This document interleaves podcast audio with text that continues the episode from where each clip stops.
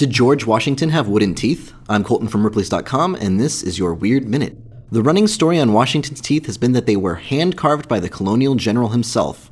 While it's a great story about even the most heroic people having flaws like the rest of us, Washington's teeth were never made of wood. The dentures he wore were made of a variety of materials, including lead, zinc, copper, ivory, cow teeth, and even other people's teeth. In one letter, General Washington's search for teeth was made apparent.